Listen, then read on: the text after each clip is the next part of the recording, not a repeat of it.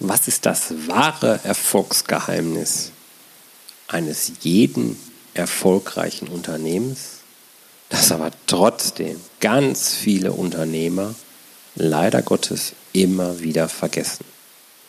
Es sind die eigenen Mitarbeiter. Und genau deswegen unterhalte ich mich heute in der 47. Folge des Zahlen im Griff Podcasts mit dem Geschäftsführer-Coach Dr. Bernd Gerob. Bernd war lange Jahre geschäftsführender Gesellschafter des eigenen Hightech-Unternehmens und angestellter Geschäftsführer einer Aktiengesellschaft und eines Familienunternehmens.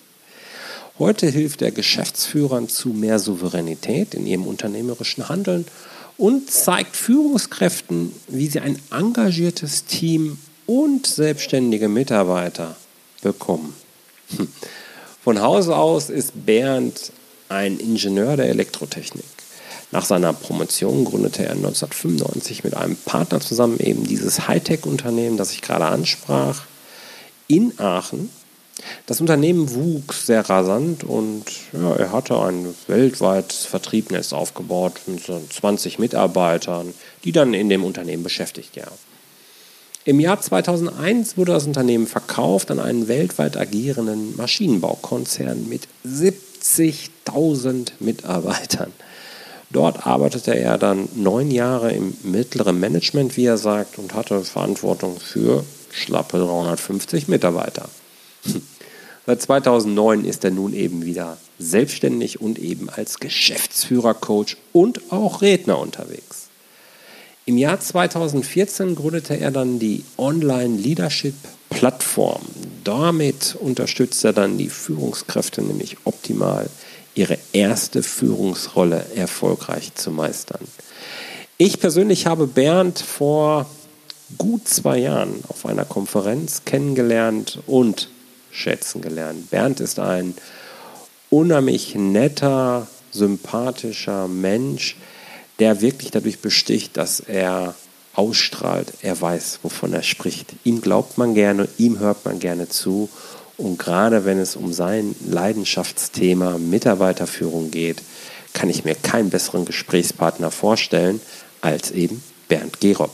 Entsprechend war es für mich selbstverständlich, dass ich ihn einlade und naja, mal ein paar Fragen zum Thema Führung und natürlich auch zum Umgang mit Zahlen stelle.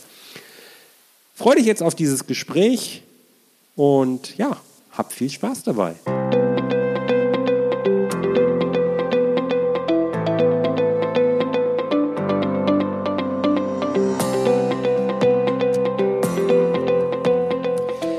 Herzlich willkommen bei Zahlen im Griff auf Gewinn programmiert, dem Podcast für Selbstständige und Unternehmer, die knackige und hochwertige Infos für einen einfachen Umgang mit ihren Zahlen suchen. Ja, super, Bernd, dass du da heute bei mir im Podcast bist. Ich freue mich sehr. Sag mal, Bernd, wenn du einer Gruppe von Schülern gegenüberstehst, wie erklärst du ihnen genau, was du machst? Einer Gruppe von Schülern muss ich natürlich auch die Wortwahl entsprechend treffen. Eben. ähm, dann würde ich, glaube ich, das so formulieren, ich helfe den Chefs in Unternehmen, bessere Chefs zu sein.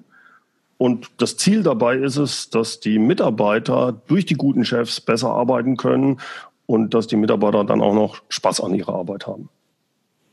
Ja, zumindest meine Kinder könnten sich darunter was vorstellen. das ist immer so, so ein ganz guter Qualitätscheck. verstehen, nicht die, verstehen nicht die eigenen Kinder, dann ist das okay. Ja. okay. Ähm, aber warum ist denn das wichtig. Also gerade wenn ich mir jetzt so, so ein Unternehmer, du richtest dich ja eben, wie du gerade sagst, an Chefs oder eben an Unternehmer oder leitende Angestellte. Warum ist das wichtig, äh, dass die sich wirklich Gedanken über den eigenen Führungsstil machen? Mhm. Äh, wenn ich rein selbstständig bin, ist, gilt das natürlich nicht so. Aber wenn ich Unternehmer mit Mitarbeitern bin, dann äh, mache ich ja oder äh, erreiche ich Ergebnisse nicht nur durch meine Arbeit, sondern vor allem auch durch die der Mitarbeiter. Also ist es günstig zu schauen, wie kriege ich es hin, dass meine Mitarbeiter möglichst motiviert mit dabei sind. Und in Zeiten der Digitalisierung wissen wir, es geht hauptsächlich um intrinsisch motivierte Mitarbeiter, Mitarbeiter, die dann auch wirklich kreativ sind und mitdenken, um diese Ergebnisse für das Unternehmen gemeinsam zu liefern. Das heißt, äh, wenn ich da meinen Führungsstil nicht entsprechend so anpasse, dass ich, ich muss die nicht motivieren, aber ich muss darauf achten, dass ich deren intrinsische Motivation nicht demotiviere, dann ist der Führungsstil oder die Führung äh, insgesamt, die Mitarbeiterführung, ein ganz, ganz wichtiger Punkt. Wie verhalte ich mich meinen Mitarbeitern gegenüber, sodass die auch wirklich ihre beste Leistung bringen können? Ähm, außerdem, auch für mich ist es wichtig, wenn ich ein gutes Verhältnis habe zu meinen Mitarbeitern, ähm, wir gut zusammenarbeiten, kann ich auch bessere Entscheidungen treffen, weil meine Mitarbeiter mir auch Informationen vielleicht geben, die ähm, sie mir nicht geben, wenn ich zum Beispiel extrem autoritär oder herrschsüchtig agiere, wo die dann sagen, ja, Gott, bevor ich mir da einen Einlauf hole vom Chef, ähm, hm, sage ich lieber nichts. Ne? Ja, ähm, ja. ne? Also all das gehört meiner Ansicht nach dazu. Und was haben ja. die Mitarbeiter davon? Nun, äh, wie ich schon vorhin bei den Kindern sagte, die haben hoffentlich auch dann viel mehr Spaß an der Arbeit und bringen dadurch auch bessere Leistungen. Ja, ähm, ja, es deckt sich, deckt sich mit meiner Erfahrung. Ich war ja auch ja, 15 Jahre lang Führungskraft und äh, gerade dieses Weiterentwickeln von Mitarbeitern, das mhm. ist eigentlich immer ein sehr, sehr spannender Punkt, wo eben auch die Mitarbeiter Spaß haben. Das kann ich nur unterstützen. Die kommen viel lieber zur Arbeit, wenn sie wissen, worum es eigentlich geht. Ja. Und das, wenn sie merken, äh, oh, ich, da passiert was bei mir, ich komme weiter. Entscheidungen, die ich vor einem Jahr vielleicht noch nicht selbst treffen konnte, die kann ich jetzt heute treffen. Und mhm. das ist für Unternehmen, ist ja wie so ein Multiplikatoreffekt letzten Endes. Ja äh, ist das natürlich von unschätzbarem Wert letzten Endes. Ne? Ähm, deswegen bedeutet für mich eben auch immer Mitarbeiter führen. Also eigentlich ist das für mich Mitarbeiter kontinuierlich weiterentwickeln. Also so, so habe ich das immer gesehen. Ja, ich habe mir das immer zu einer Punkt. sehr großen Aufgabe gemacht, tatsächlich, okay, wen habe ich denn da, wo steht derjenige, diejenige und wo möchte ich den oder diejenige eben wirklich hinbekommen? Mhm. Und dann natürlich immer irgendwie so, hm, dass das fürs Unternehmen sinnvoll ist. Jetzt ist das bei mir so gewesen. In meinen Unternehmen war das auch okay. Aber wie nimmst du das bei den Kunden wahr? Kennen Mitarbeiter die Richtung von den Unternehmen, wo die Unternehmen eigentlich hinwollen? Weil das wäre ja eigentlich mal so eine Grundvoraussetzung, oder? Wie, wie nimmst du das wahr? Also ähm, sehr unterschiedlich. Ja. Es ist durchaus äh, es gibt durchaus Unternehmen, die da hm, sehr stark darauf achten, dass ihre Mitarbeiter auch sehr genau Bescheid wissen, wo es hingehen soll. Die haben eine, eine Unternehmensvision und so weiter. Aber ich äh, sehe auch viele, die sich damit ähm, nicht aus bösem Willen oder sonst was, sondern einfach sehr schwer tun, überhaupt äh, sich so richtig zu positionieren und daraus auch eine Unternehmensvision zu haben und die dann auch noch an die Mitarbeiter wirklich oder mit den Mitarbeitern zu kommunizieren. Ähm, es gibt also einmal den Fall, dass sich die Geschäftsführung schwer tut, überhaupt genau zu formulieren. Das ist natürlich dann der schlimmste Fall noch. Ähm, das heißt nicht, dass die Unternehmensversion jetzt ein, ein ähm, sagen wir mal, ein, ein Satz sein muss. Das können auch mehrere Sätze sein, aber äh, eine gewisse Klarheit herrscht. Für was sind wir da? Warum gibt's uns? Also diese typischen von Simon Sinek, die Sachen.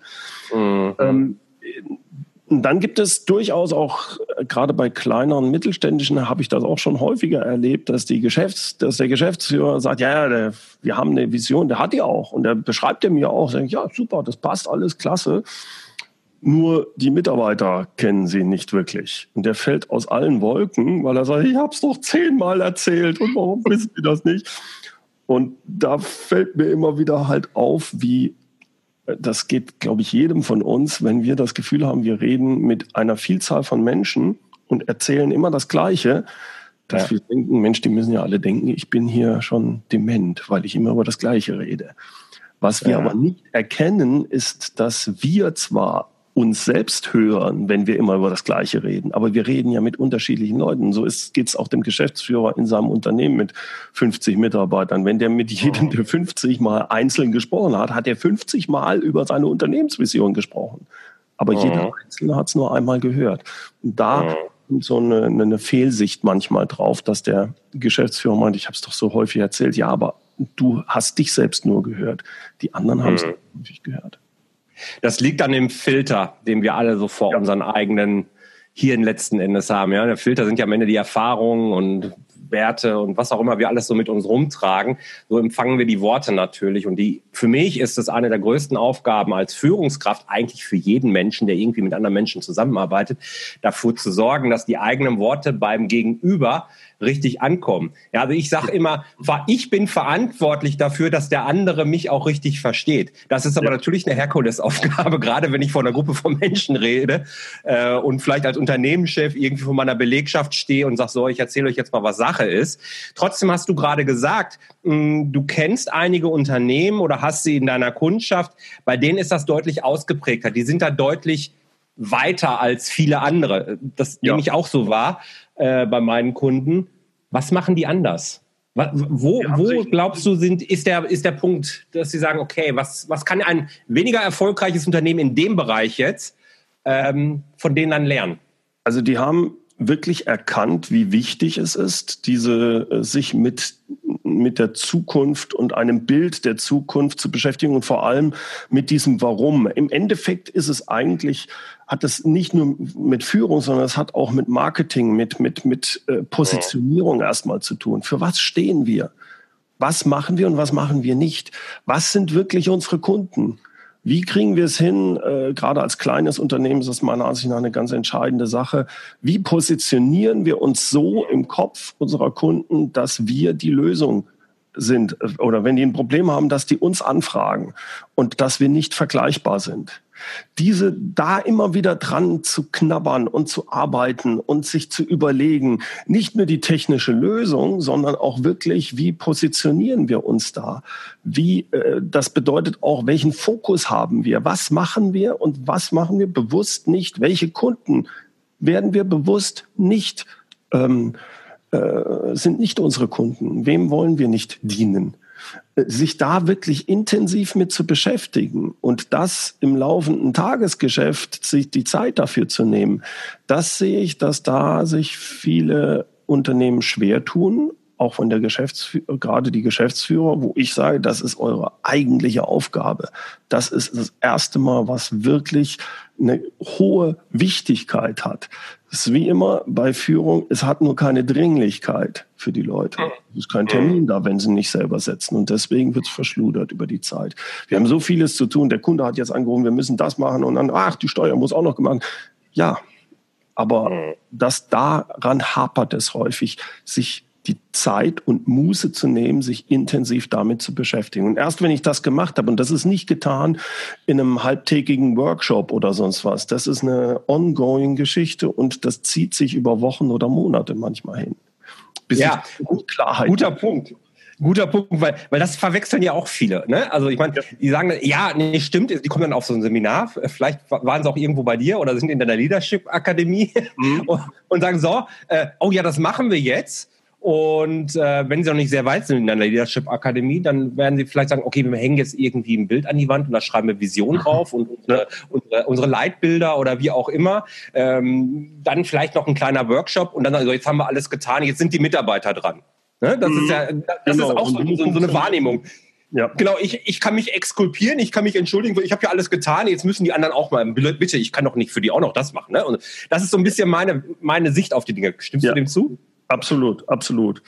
Äh, und es ist, es ist natürlich auch anstrengend und es ist zeitaufwendig, das ja. zu machen. Denn selbst wenn ich nachher so weit bin, dass ich eine klare Vision auch formuliert habe, das hilft mir in der Kommunikation, dass ich das mal so sagen kann. Aber dann muss ich mit den einzelnen Mitarbeitern, Abteilungen, Gruppen oder sonst wie auch sprechen und mit denen gemeinsam arbeiten. Ja, was bedeutet das denn jetzt für? Und zwar ganz konkret für dich auch in deinem Job genau oder für den Bereich oder sonst wie.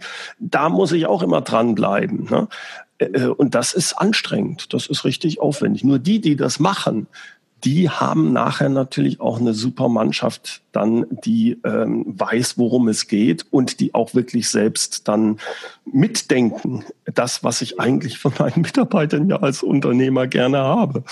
Aber das kann ich denen nicht vorwerfen, wenn ich mich nicht vorher darum bemüht habe. Was sagst du, was sagst du in einem Unternehmer, dem du das erzählst? Und das klingt ja auch, glaube ich, für jeden Unternehmer total einsichtig und logisch, dass das eigentlich so sein sollte. Und sagt, ja, aber Herr Gerob, wenn Sie mal in mein operatives Business hier reingucken mit meinen Kunden und dann die Lieferanten und die Produktion und ich habe so viel zu tun, äh, ich kann das nicht alles noch machen, außer auf unseren lieben äh, Freund und Kollegen äh, Ivan Blatter zu verweisen. Was, sagt, was sagen wir denn dann noch? Der Punkt ist ganz einfach, wenn ich Geschäftsführer bin und sagen wir mal einen 50 oder 100 Mann Laden habe, ja. dann ist es meine Aufgabe dafür zu sorgen, dass langfristig die Sachen funktionieren. Man ja. sagt das sehr schön, ähm, ich, meine Aufgabe ist dann nicht mehr im Tagesgeschäft zu sein. Ich, das geht genau. natürlich von heute auf morgen, aber ich muss es dahin kommen, dass ich nicht mehr im, sondern am Unternehmen arbeite. Ja. Das kriege ich nur hin, indem ich richtig delegiere, indem ich mit der Zeit mir die richtigen Leute aufbaue, die Aufgaben aus dem Tagesgeschäft, aus dem Operativen weitmöglichst übernehmen können. Das wird nicht immer 100 Prozent sein, aber wenn ich jetzt so 99 äh, Prozent in meinem Tagesgeschäft drin bin, äh, dann muss ich da raus. Ich muss mir diesen Freiraum schaffen.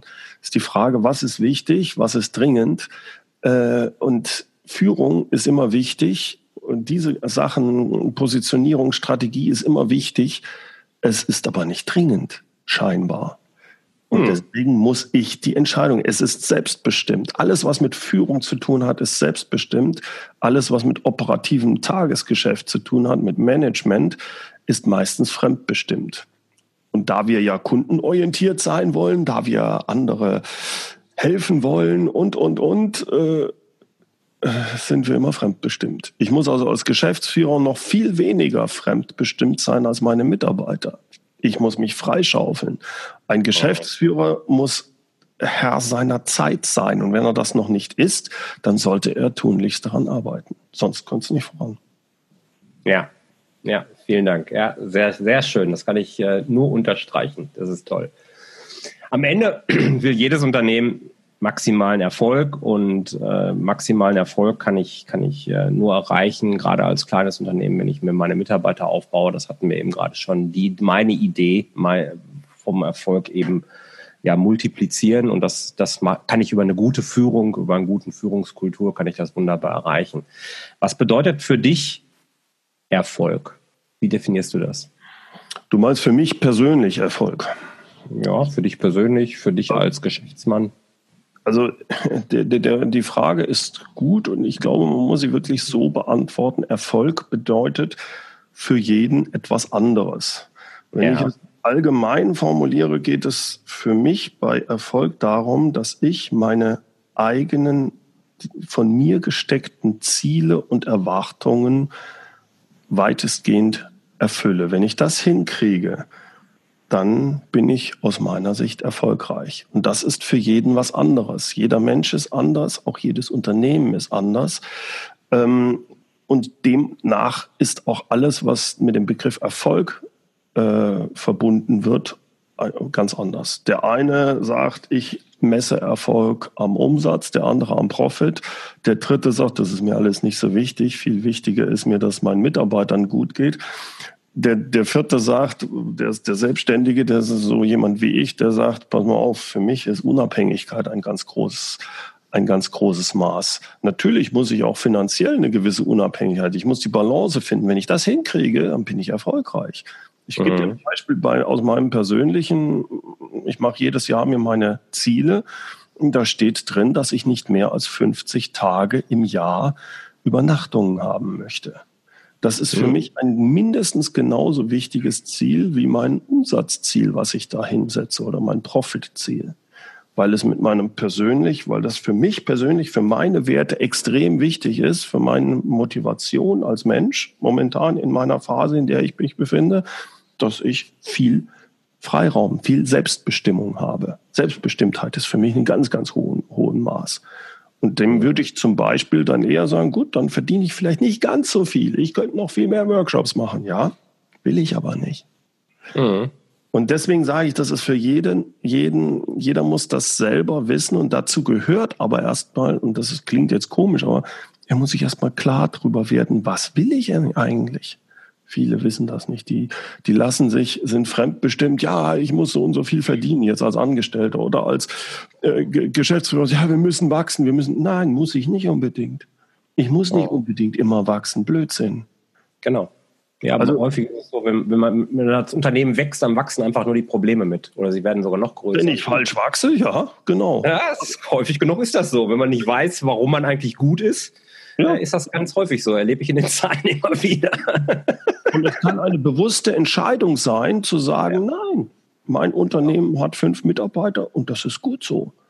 Und genau. ich drehe an einer anderen Schraube einfach, und das ist Erfolg für mich, wenn wir das hingekriegt haben. Jetzt lacht jemand anderer und sagt, ich habe hier innerhalb von fünf Jahren sind wir auf 100 Mitarbeiter und ja, der hat ein, das ist ein ganz anderes Ziel, was der gesetzt hat.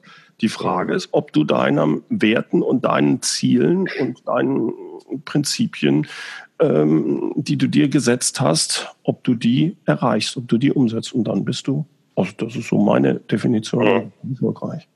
Kann ich sehr, sehr viel mit anfangen und äh, vielen Dank dafür.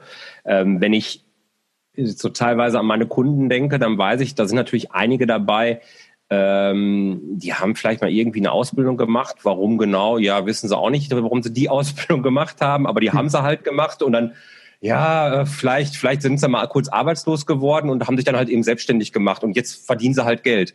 Und wenn, und wenn, wenn ich dann mit denen zusammensitze und sage, ja, warum machst denn du das? So Vision, weil das für mich auch ganz wichtig ist. Das ist für mich so der Anker, auch wenn wir einen Finanzplan entwerfen. Äh, wo willst du eigentlich hin? Ja, große Vision ja. und dann welche Ziele und dann mit welcher Strategie und das bildet dann der Finanzplan ja in Zahlen am Ende ab. Ja. Und dann guckt ihr mich an, teilweise, ja, ich sage immer so schön, wie eine Kuh, wenn es donnert, ja. Äh, was will er denn jetzt von mir? Also Visionen gehören irgendwo in eine Klinik, aber doch nicht hier in so mein Handwerksunternehmen oder was weiß ich wohin. Mhm. mhm. Ist echt ein schwieriges Thema. Da kann man eine ganze Podcast-Folge, ach, da kann man, kann man Bücher, mehrere Bücher drüber schreiben. Ja. Ähm, naja. Okay, äh, egal wie gut unsere Visionen sind, lieber Bernd, ich bin mir sicher, du hast ja auch schon einiges an Erfahrungen äh, sammeln dürfen. Ähm, wenn wir Erfolg kennen, dann kennen wir auch meistens den Misserfolg, denn häufig genug mhm. liegt ja im Misserfolg die Quelle für den späteren Erfolg. Ähm, hast du auch schon mal eine, eine, echte Krise in deinem Business erlebt? Oder vielleicht auch eben, du warst ja in deinem früheren Leben, hätte ich jetzt fast gesagt, auch mal Geschäftsführer, hast ein Unternehmen ja groß gemacht und dann verkauft. Ähm, Gab es da echte Krisen? Was war da die Ursache und was war vielleicht auch dein Fehler in dem Zusammenhang? Ja, also ich habe da diverse Fehler gemacht, äh, ganz klar. Also ich habe ein Startup mit einem Kollegen zusammen gegründet gehabt, äh, 1995 war das.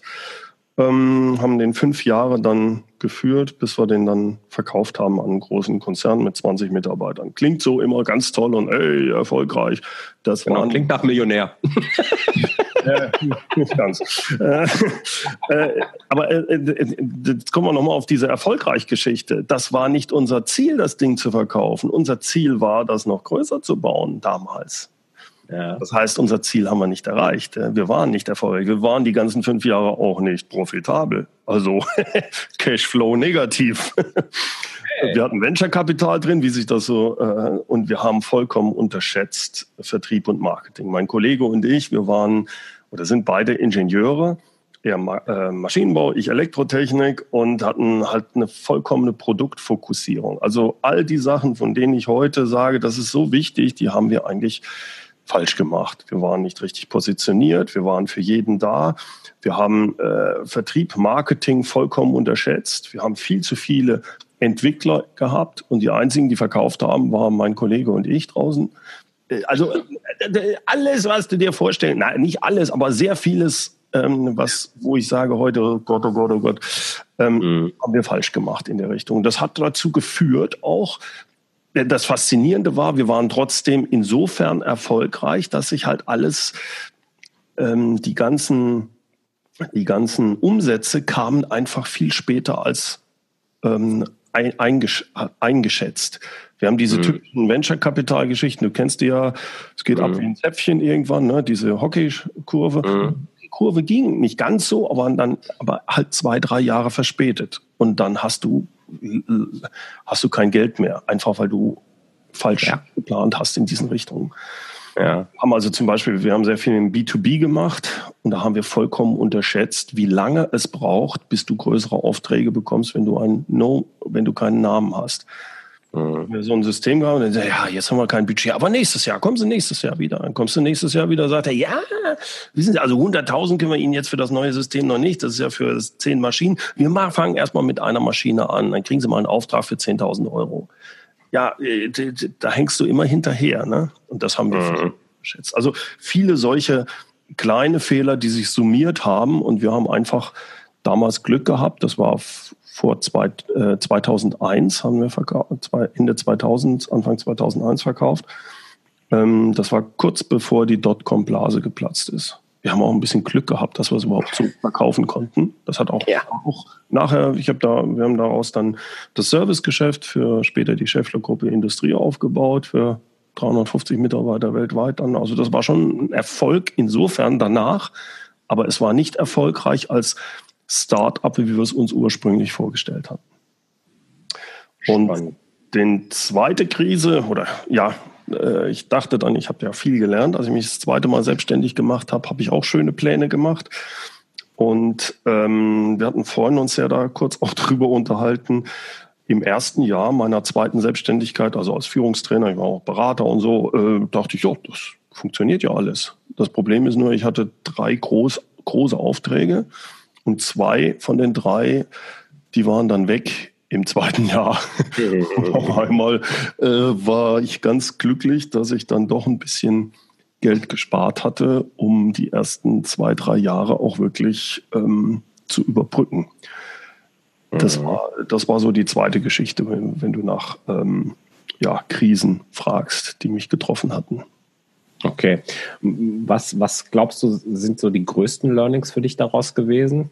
Also für mich die größten Learnings sind hauptsächlich aus, dem, aus der Startup-Geschichte, wie entscheidend wichtig ähm, eine gute Positionierung ist. Ja. Wie entscheidend wichtig, also bei Positionierung, gerade als kleines Unternehmen, geh immer, dass du dich in eine Nische positionierst. Wir waren viel zu breit aufgestellt, würde jetzt zu weit führen, aber das war eine ganz mhm. wichtige Sache welchen Aufwand du in Vertrieb und Marketing reinstecken solltest. Das ist gerade als Techniker häufig, ja, wenn du ein gutes Produkt hast, das verkauft sich. Nein, es verkauft sich. Nein, ja, genau. Also das sind so Banalitäten, hört sich das häufig an, aber die ich alle falsch gemacht habe, das habe ich wirklich gelernt. Das habe ich auch beim zweiten Mal für mich dann umgesetzt, äh, so dass ich da zum Beispiel, ich setze ähnlich wie du ja auf Podcast, auf Content Marketing. Das mhm. heißt, drei Tage von der Woche geht bei mir auch für Content Marketing drauf. Mhm. Das zahlt sich langfristig für mich auch wirklich gut aus. Ja, das ist der große Unterschied äh, zwischen den Leuten, die in der Facebook-Timeline das schnelle Geld mit Facebook-Werbung ver ja. versprechen und denjenigen, die es nachhaltig aufbauen wollen. Ja, Zumindest meine, zu meiner Sichtweise. Es ist vielleicht nicht der schnelle Weg, aber eben der, der dauerhaft erfolgreich äh, sein kann. Kann. Gibt ist keine Garantie, aber eben kann. Ne? Das ja. ist halt. Ja. ja, vielen Dank für die offenen Worte. Das ist, äh, da können sicherlich wieder viele draus was lernen, was mitnehmen, die jetzt vielleicht noch nicht ganz so viel Erfahrung gesammelt haben. Das ist mir immer ganz wichtig, weil du hast ja deinen großen Fundus an Erfahrung, dass da meine Hörer eben auch noch was sich abhören und äh, mitnehmen mhm. können. Ähm, viele deiner Kunden kommen auch, sind auch kleine Unternehmen. Du hast auch viele große, mhm. aber du hast eben auch kleinere Unternehmen. Nee, ich habe eigentlich hauptsächlich kleine und mittelständische. Also bis zu 500 Mitarbeiter, die ganz großen, also die ja. Konzerne, ähm, da passe ich auch nicht rein. Äh, nee, äh, okay, also äh, bei mir ist 500 Mitarbeiter ein großes mittelständisches. Ah, okay, okay, okay. Nee, also In meiner Welt sind so die kleinen so, weiß ich nicht, 10, 20, 30 Mitarbeiter. Ja, das sind auch meine. Ja, ja, das Aber die hast du auch, genau, die hast du auch. Ja, Und du hast eben auch die mit 500, genau. Richtig, genau. Aber da ist so die Grenze für mich meistens. Ja, ja, okay. ähm, welche besonderen Herausforderungen siehst du, ich sag mal, in den nächsten, keine Ahnung, fünf, sechs, sieben Jahren mhm. auf diese kommen? Und ähm, was sollte da jeder Unternehmer machen? um also diese glaube, Herausforderung auch gewachsen. Der Digitalisierung, äh, wenn man sich das so anschaut, muss ganz klar sein, alles, was automatisiert werden kann, ist eine große Chance, dass es auch automatisiert wird. Das heißt, alle Sachen, die jetzt noch von Menschen gemacht werden, die repetierend sind, also nicht die Menschen, sondern die Aufgaben, die Prozesse, äh, äh, da ist eine große Gefahr, dass die automatisiert werden und damit billiger werden. Und damit fällt dieser Arbeitsplatz weg. Wenn ich als Unternehmen sage, nein, ich will nicht, dass der wegfällt, ich habe doch da den Hugo, der macht doch einen guten Job, der soll das weitermachen, kann es sein, dass ich in eine riesen böse Falle laufe, weil ich einfach zu teuer werde. Das heißt, das ist eine Sache, auf die ich achten muss. Ich muss also rechtzeitig schauen, dass ich meine Mitarbeiter so weiterbilde, dass die in, in, in den meisten Fällen auch wirklich selbst denken, kreativ sein können und nicht nur repetitive Aufgaben machen. Da sehe ich eine äh, große Herausforderung. Die zweite Sache ist, in den Zeiten, jetzt gerade in den nächsten fünf Jahren, schätze ich, dass es ja, wie das halt so ist. wir sind zehn Jahre jetzt in einem äh, High gewesen. Äh, jetzt kommt auch wieder ein Downturn in der Wirtschaft. Wir werden in, eine stärkere oder schwächere, jeden Fall Rezension, Rezension, Rezession reinfahren, schätze ich.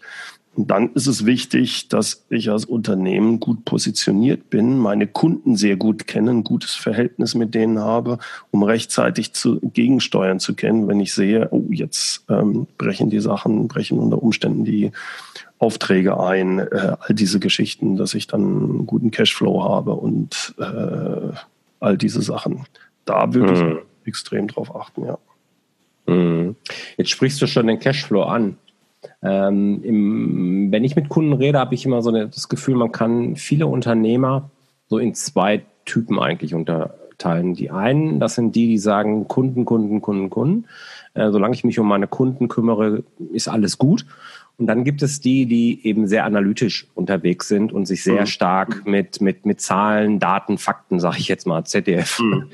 ähm, beschäftigen.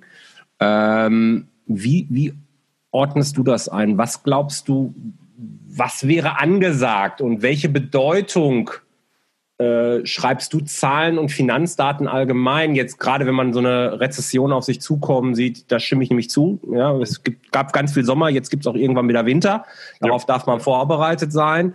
Ähm, wie gehst du da mit Zahlen um oder welche Bedeutung schreibst du dem zu? Also ich glaube, dass äh, ich muss eine Balance finden. Ich muss meine Zahlen kennen. Ich muss genau wissen, wo stehe ich, weil wenn meine Zahlen nichts, wenn mein Cashflow nicht funktioniert, wenn ich ähm, ich kann die höchsten Umsätze machen, wenn der Profit unten und zwar der, nein der Cashflow nicht da ist, kann ich kaputt gehen. Gerade in einer Zeit, wo es eine starke Änderung dann gibt. Ähm, deswegen muss ich auf meine, muss ich meine Finanzdaten kennen. Ich muss äh, eine G&V lesen können. Ich muss eine Bilanz lesen können als Geschäftsführer, selbst wenn ich technischer Geschäftsführer bin.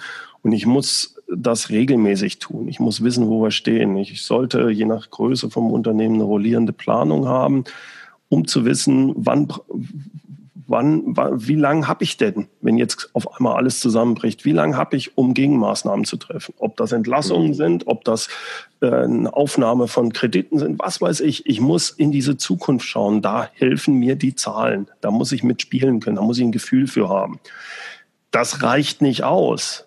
also ich bin dagegen jetzt nur Zahlen, Daten, Fakten. Das ist auch falsch. Aber ich, die Zahlen gehören dazu. Das ist ähm, wenn ich mich nur auf das andere konzentriere und sonst niemand sich auf die Zahlen freut, dann äh, ist das eine hochgradig gefährliche Geschichte.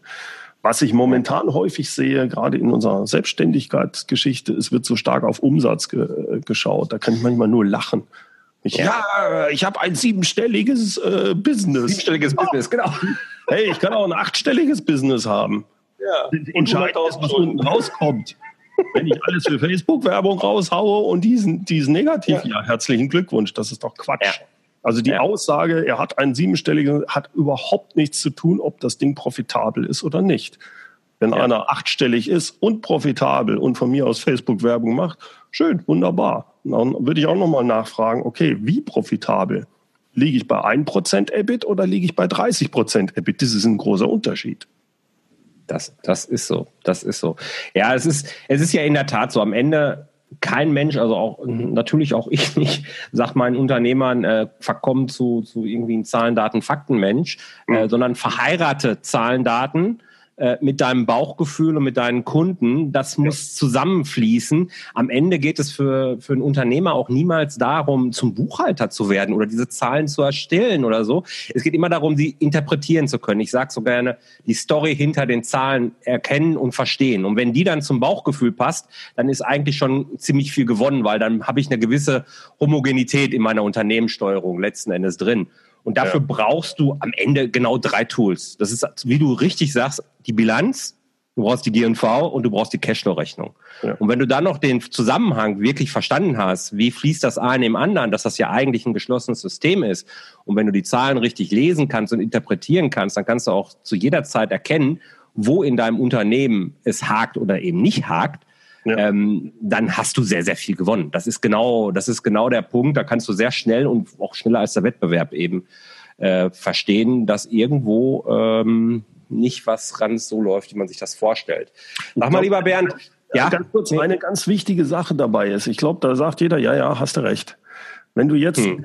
ein Techniker bist oder du bist ein sehr vertriebsorientierter Mensch, dann machst du natürlich auch Folgendes. Du gehst extrem auf diese auf das, was du gut kannst. Deswegen würde ich gerade solchen Leuten wie mir, die eher so den, den Background als äh, Techniker haben oder auch Leuten, die sehr vertriebsorientiert sind, nehmt euch regelmäßig einmal pro Woche, alle zwei Wochen, einmal pro Monat, keine Ahnung, einen Termin wirklich rein, wo ihr sagt, und an dem Tag beschäftige ich mich nur mit den Zahlen. Ich will, ah. damit ich nicht so die, in diese Falle reinkomme, ähm, ja, ich, ich habe ja jetzt, ich habe das Gefühl, ich habe sehr viel gearbeitet, ich habe Kunden akquiriert, ich habe das und das, ja, aber du hast dir deine Zahlen nicht genau angeschaut. Hm. Äh, ja, Musik ne? in meinen Ohren, danke. Das, das war nicht abgesprochen. nee, das ist nicht abgesprochen, aber das halte ich ganz wichtig. Ja. Einfach, das ist eine emotionale oder ja, eine, eine, ja doch irgendwo eine emotionale oder motivatorische Sache, dass es ja natürlich auch langweilig sein kann, sich diese ganzen Zahlen immer anzuschauen. Aber die sind, das ist wichtig. Weil es wichtig ist, muss ich es wahrscheinlich so für mich dann machen, wenn ich da keine Lust drauf habe, dass ich sage, und einmal pro Woche nehme ich mir zwei Stunden, wo ich meine Zahlen durchgehe. Einfach um zu sagen, wo stehe ich, okay, alles gut. Oder hm, da müssen wir rechtzeitig erkennen, da müssen wir was gegensteuern. Ja, das ist, das ist, das ist ein, das ist goldrichtig. Und da möchte ich ganz gerne noch ergänzen, gerade dieses Thema langweilig, trocken und macht keinen Spaß und so weiter. Das mhm. Spannende ist ja, wenn ich mich mal durch so eine Phase durchge prügelt habe von mir aus auch, wo ich mich wirklich dazu zwinge, mich mit Zahlen zu beschäftigen. Nach einer gewissen Zeit baut sich ein Verständnis auf. Ja. Und wenn das Verständnis da ist, dann macht das automatisch schon mehr Spaß. Und wenn ich dann noch die Zahlen so gut verstehe, dass ich, da, dass ich zur Steuerung mitnutzen kann, dann fängt das am Ende an, immer mehr Spaß zu machen. Ich erlebe das in meinen Mentorings immer wieder ähm, wenn Leute ganz am Anfang da sitzen, ich habe eigentlich keinen Bock, aber ich weiß, das ist wichtig und ich brauche es auch unbedingt. Und ja. dann nach irgendwie nach drei, vier Monaten fangen die an, ah, guck mal hier, ich habe das gemacht und das gemacht und jetzt habe ich hier und da Erfolg. Das ist so herrlich und das mhm. passiert eigentlich jedes Mal. Man muss nur anfangen. Das ist halt so der entscheidende Punkt. Aber ja. ich, ich möchte den Finger da ganz gern nochmal, ich fürchte fast in eine Wunde legen. Ich weiß es nicht genau. Ja. aber ich fürchte fast nach dem, was du gerade erzählt hast. Gerade wenn du äh, du warst früher ja eben äh, auch als Geschäftsführer tätig. Wie bist du damals als, als äh, mit Zahlen umgegangen? Hast du dir die selbst erstellt? Hast du sie erstellen lassen? Ja. Wie, hast also, du das gemacht und wie hast du die Zeit gefunden, wenn du dich damit beschäftigt hast? Also ich muss es, äh, es gab verschiedene Phasen. Die Phase, als ich selbst, als also mein erstes Startup hatte, war, hatte ich ja gesagt, hatte ich mit einem Kollegen zusammen gemacht und der hatte sich mehr um die Zahlen gekümmert. Ich war mehr Vertrieb und Technik, er hatte mehr die Zahlen äh, im Kopf oder sich darum gekümmert. Ich habe dann mit der Zeit gesehen, okay, ey, du bist Geschäftsführer, selbst wenn du technischer Geschäftsführer, Vertriebs, du musst, du musst eine Bilanz lesen können, du musst einen äh, G und V verstehen, du musst den Unterschied zwischen Cashflow und Profit wissen. Und ähm, daraufhin hatte ich mich dann äh, so zumindest mal so eine zweitägige Ausbildung gemacht. Äh, wie war das, Bilanzen lesen für Geschäftsführer oder für technische Geschäftsführer oder so, so dass ich mich da so langsam rein entwickelt hatte. Aber richtig gelernt habe ich das eigentlich erst, als ich dann im Konzern war ähm, und dort als Geschäftsführer ähm, dann wirklich einen Controller zur Seite hatte, mhm. der einem das dann auch näher erklärt hatte. Und da ist man so langsam dann rein, äh, hat sich da dann reingefuchst. Ähm, das ist auch ganz entscheidend wichtig gewesen. Also dort dann in einem Konzern ähm, habe ich äh, Leute gehabt, die mir die Zahlen aufbereitet haben. Die hast ja dann irgendwelche Systeme und alles mögliche, aber mhm. nichtsdestotrotz, du, die können die, die zwar dann mit der Zeit kriegst du ein Gefühl dafür, so wie du es vorhin auch sagtest. Und das ist natürlich dann gerade in großen Konzernen hochspannend, wenn du dann wirklich in die Details reingehst, weil die haben dann ihre SAP-Systeme und alles und du kannst dann einfach sagen, ja, verstehe ich nicht, erklär mir das mal. Sag mal, ähm, äh, sind da jetzt Zollsachen mit dabei, wenn das da reingeht oder nicht? Und auf einmal kommst du, siehst du irgendwann, dass wenn du wirklich nachfragst, tief reingehst, in, also in, beim großen Konzern manchmal, ja. dass es da nicht sehr viele Leute gibt, die wirklich genau wissen, da wird dann Äpfel mit Birnen verglichen teilweise, wo mir die Haare zu Berge standen. Ja. Äh, klar, natürlich gibt's da auf der äh, oberen Ebene gibt's dann wirklich die guten Leute, die das kennen, aber viele auch auf äh, Landesebene oder sowas, da konntest du, wenn du richtig nachgefragt hast, sehr schnell an wunde Punkte kommen, wo du sagst, das kann doch alles nicht sein hier. Hier werden doch Äpfel mit Birnen verglichen. Aber mhm diese Sachen haben mir extrem geholfen, ein Verständnis dafür zu entwickeln. Und heute würde ich sagen, wenn ich ein kleines Unternehmen bin, äh, ich brauche zumindest einen richtig guten Steuerberater, der ja häufig auch die Buchhaltung macht. wenn es größer wird, einen eigenen Buchhalter oder einen eigenen Controller, der sich wirklich intensiv damit drum kümmert. Und dann muss ich regelmäßig ähm, mich mit den Zahlen mit dem zusammensetzen. Das ist mhm. halt äh, entscheidend, ja. Okay. Hast du einen konkreten Tipp vielleicht, wie äh, für den Umgang mit Zahlen und Finanzen? Vielleicht auch ein Buch oder Tool oder so, was dir besonders weitergeholfen ja. hat? Oder also mir ist ein Spruch im Kopf geblieben, den fand ich super. Das war einer der Vorstände, der ein Finanzvorstand, der, der hatte gesagt, der hat gesagt, Cash is King, Profit is an Opinion. Und ja. äh, als ich das erste Mal gehört hatte und äh, dachte ich, ja, das trifft die Sache sehr schön. Gerade wenn du dann nachher so, schau mal hier, den Jahresabschluss, wir haben einen Profit gemacht von, mh, hm, uninteressant, wie war der Cashflow? Also Ganz genau. das finde ich sehr schön. Ansonsten, gerade, ich habe es vorhin schon gesagt, äh, bei den Selbstständigen ähm, achtet nicht so sehr auf den Umsatz. Ob das siebenstellig ist, schaut drauf, welche Kosten ihr habt und wie ihr die Kosten wirklich äh, steuern könnt. Es wird mir viel zu häufig davon ausgegangen, ja, ich muss schnell Mitarbeiter aufbauen. Nein, muss ich nicht. Wenn ich kein Start-up bin, was Venture-Kapital drin hat, sollte ich damit verdammt vorsichtig sein und lieber mit Freelancern arbeiten, weil ich, die, weil ich das viel schneller anpassen kann, meiner Ansicht nach. Mhm. Die zweite Sache bei Selbstständigen ist, ähm, wenn du ein wirkliches Business aufbaust und du bist alleine, ähm, glaub nicht, dass, also viele sagen, ja, ich bin jetzt sechsstellig, mach 100.000 Euro Umsatz. Ja, das ist schön, aber das kann auch nur der Anfang sein. Oh. Da kriegen viele große Augen, weil sie von der Angestelltenmentalität kommen und unterschätzen, welche Risiken und welche Kostenstrukturen ein Selbstständiger hat. Das zu lernen, gerade wenn ich von, als Angestellter in die Selbstständigkeit reingehe, mein Ziel muss sein, dass ich mehrfach äh, sechsstellig bin, wenn ich langfristig mich im Unternehmen, wenn ich mich langfristig wirklich über Wasser halten will, auch mal ja ein bisschen Geld sparen will oder sonst was. Absolut. Also wenn die zweite Sache, die ich da sagen würde, ist ein, zwei Sachen im Leben sind sicher. Das ist der Tod und die Steuer. Also achte darauf, dass du immer die ganzen Steuergeschichten einen guten Steuerberater hast und wenn es nachher richtig gut läuft, so komisch das klingt, leg 50 Prozent von jedem, von jedem Umsatz, der reinkommt, direkt auf ein Konto, was sich um, äh, wo es nur um Steuern geht. Mhm. Umsatzsteuer, was weiß ich, äh, Einkommensteuer, Gewerbsteuer. Einkommensteuer, weiß der Teufel. Die, die, die Sektsteuer, die gibt es immer noch. Also alles Mögliche. Die Steuer, ja, ja. Steuer und ja. Tod gibt es immer. Ja, das, das stimmt. Das stimmt. Also das Super, sind die, die Sachen, die ich glaube ich da. Vielleicht noch eine Sache für äh, ein größeres Unternehmen. Was heißt also wenn ein Unternehmen, wenn du jetzt ja. Geschäftsführer bist, was ganz wichtig ist, Banken sind nicht deine Freunde. Sie sind auch nicht deine Partner. Hm. Das merkst du immer dann, wenn es mal ein bisschen brenzlig wird. Und dann ist es ganz wichtig, dass du gute Verbindungen zu mindestens zwei Banken hast und nicht nur zu einer. Da sage ich meinen Kunden immer ganz gerne den Spruch, Banken leihen dir super gerne einen Regenschirm, aber ja. nur so lange, wie die Wettervorhersage auf Sonne steht. Stimmt. das ist so, es ist Kann einfach so. Ja. Super, vielen, vielen Dank. Lieber Bernd, ich habe eine Abschlussfrage, die ich jedem stelle. Und die mhm. möchte ich dir auch gerne stellen. Wir haben jetzt hier 42 Minuten schon, also müssen wir langsam zum Ende kommen. Ich könnte ja noch stundenlang. Stell dir vor, du hast eine freie Wahl. Es existieren wirklich keine Hürden, keine Grenzen. Auch Geld ist im gewünschten Ausmaß, was auch immer das bei dir bedeutet, vorhanden. Wo würdest du leben? Was würdest du machen? Und vor allen Dingen, was hätte der Rest der Welt davon? Ich finde das eine sehr schwierige Frage. Ja.